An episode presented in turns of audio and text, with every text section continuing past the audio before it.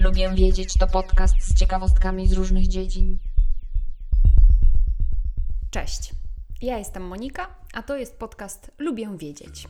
W dzisiejszym odcinku dowiecie się razem ze mną, jak działają technologie Instax i Polaroid, a właściwie Polaroid i Instax, bo taka jest chronologia. Więc jeśli taki temat Was interesuje, to zapraszam do słuchania dalej. Ale zanim do tego dojdzie, chciałabym sprostować pewną informację, która mogła Was wprowadzić w błąd w odcinku 89 dotyczącym etymologii nazw chorób. Jeden ze słuchaczy, Paweł, zwrócił uwagę, że nie jest do końca prawdziwe stwierdzenie, że angina, słowo angina, pochodzi od łacińskiego, a teraz już angielskiego angina pectoris. To znaczy, może pochodzi typowo etymologicznie, ale w kraju anglojęzycznym lekarz właściwie nie zrozumie, jeżeli powiemy I have an angina. W podcaście zabrakło bowiem informacji, że są to dwie różne choroby. Angina pectoris to po polsku dusznica bolesna, czyli w nowszej nomenklaturze stabilna dławica piersiowa, a angina to ostre zapalenie gardła i migdałków. Niektórzy rezerwują termin angina dla bakteryjnego zapalenia. Także bardzo dziękuję Pawłowi za uważne słuchanie. Was przepraszam za ten błąd. A teraz zapraszam na dzisiejszy temat odcinka, czyli na informacje o tym, jak działa technologia Polaroid i Instax. Zajrzyjcie proszę na mój profil instagramowy, a zobaczycie zdjęcie zrobione mi aparatem Instax przez Dominikę z profilu Kwadrat w Mieście. Dominika prowadzi profil na Instagramie bazujący na fotografiach robionych właśnie aparatem Instax, który robi zdjęcia w tak zwanej technice natychmiastowej w postaci charakterystycznych kwadratowych arkusików z białą ramką.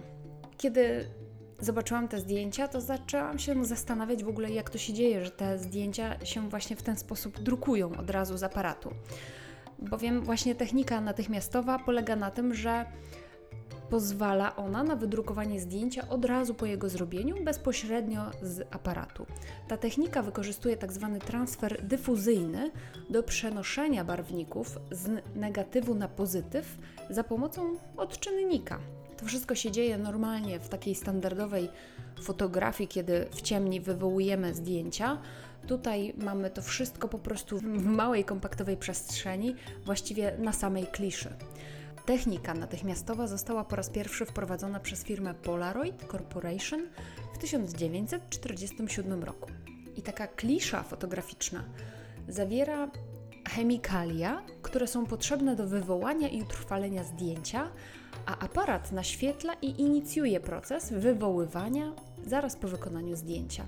W pierwszych aparatach Polaroid arkusz negatywu był naświetlany wewnątrz aparatu, następnie ustawiany w jednej linii z arkuszem pozytywu i przeciskany przez zestaw rolek, trochę jak taki magiel, a te rolki rozprowadzały odczynnik między dwiema warstwami, tworząc w ten sposób taką kanapkę wywołującą film. Negatyw rozwijał się dosyć szybko, potem część nienaświetlonych ziaren halogenku srebra, który się tam znajdował, była rozpuszczana przez odczynnik i przenoszona przez dyfuzję z negatywu do pozytywu. To wszystko jest dosyć skomplikowane, natomiast po minucie mniej więcej, w zależności od rodzaju filmu, temperatury otoczenia, negatyw można było oderwać i w ten sposób odsłaniało się obraz, który został przeniesiony na arkusz odbierający pozytyw. Te pierwsze zdjęcia Polaroidem były wyłącznie w tonacji sepiowej, te zdjęcia z 1947 roku, ponieważ firma nie umiała opracować takiego, takiej techniki, która mogłaby ustabilizować chemicznie ten proces. I prawdziwe czarno-białe filmy zostały wypuszczone dopiero w 1950 roku. Zrobienie zdjęcia kolorowego jest z kolei już dużo bardziej skomplikowane ze względu na wiele warstw emulsji i wiele warstw barwnika. Okazuje się, że negatyw wtedy składa się z trzech warstw emulsji wrażliwych na kolory podstawowe, czyli czerwony, zielony i niebieski. Każda z warstwą rozwijającego barwnika koloru uzupełniającego, czyli cyjan, magenta i żółty.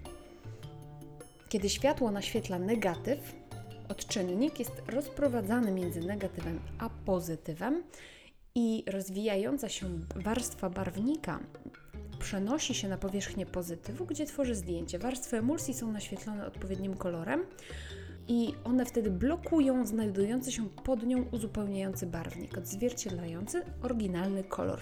I żeby to było łatwiej sobie wyobrazić, to na przykład, kiedy zrobimy zdjęcie błękitnego nieba, ono by odsłoniło niebieską emulsję, blokując cały żółty barwnik znajdujący się pod nią i pozwalając warstwom barwnika magenta i cyjanu przenieść się na warstwę pozytywu i w ten sposób stworzyłby się kolor niebieski. I to była właśnie firma Polaroid, która z kolei jeszcze w 1972 roku wprowadziła kliszę, która zawierała takie warstwy czasowe i odbiorcze, i w ten sposób można było automatycznie wywoływać i utrwalać zdjęcie bez żadnej interwencji fotografa, czyli tam już nie trzeba było nic odrywać i tak dalej. Proces wywoływania tam się zaczynał w momencie przejścia zdjęcia też przez rolki aparatu, czyli też przez taki magiel. One ściskały chemikalia, które były zawarte w materiale, rozprowadzały je po powierzchni tego kwadracika kadru. I w materiałach właśnie takich zamkniętych, bo to się tak nazywa, chyba zamknięta mm, fotografia natychmiastowa, proces się zatrzymuje samoczynnie. Fotograf po prostu czekał na rezultaty, ewentualnie ogrzewał zdjęcie pod kurtką jeśli robił zdjęcia na zimnym powietrzu. W materiałach rozdzielnych, czyli w tych pierwszych, należało odczekać odpowiedni czas, zależny od temperatury powietrza również, i następnie oddzielić negatyw od pozytywu. Te zdjęcia z 1972 roku, te nowoczesne, już nie wymagały żadnego oddzielania. W 1976 roku z kolei również firma Kodak wypuściła własne produkty do robienia zdjęć natychmiastowych. A to spowodowało, że firma Polaroid pozwała Eastman Kodak w kwietniu 1976 roku za naruszenie 10 patentów posiadanych przez Polaroid.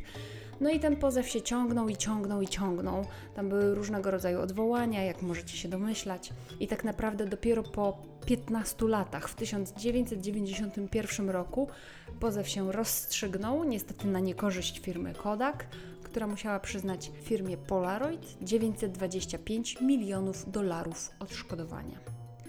Obie firmy, zarówno Kodak jak i Polaroid, wycofały się z rynku fotografii natychmiastowej mniej więcej z upowszechnieniem się fotografii cyfrowej.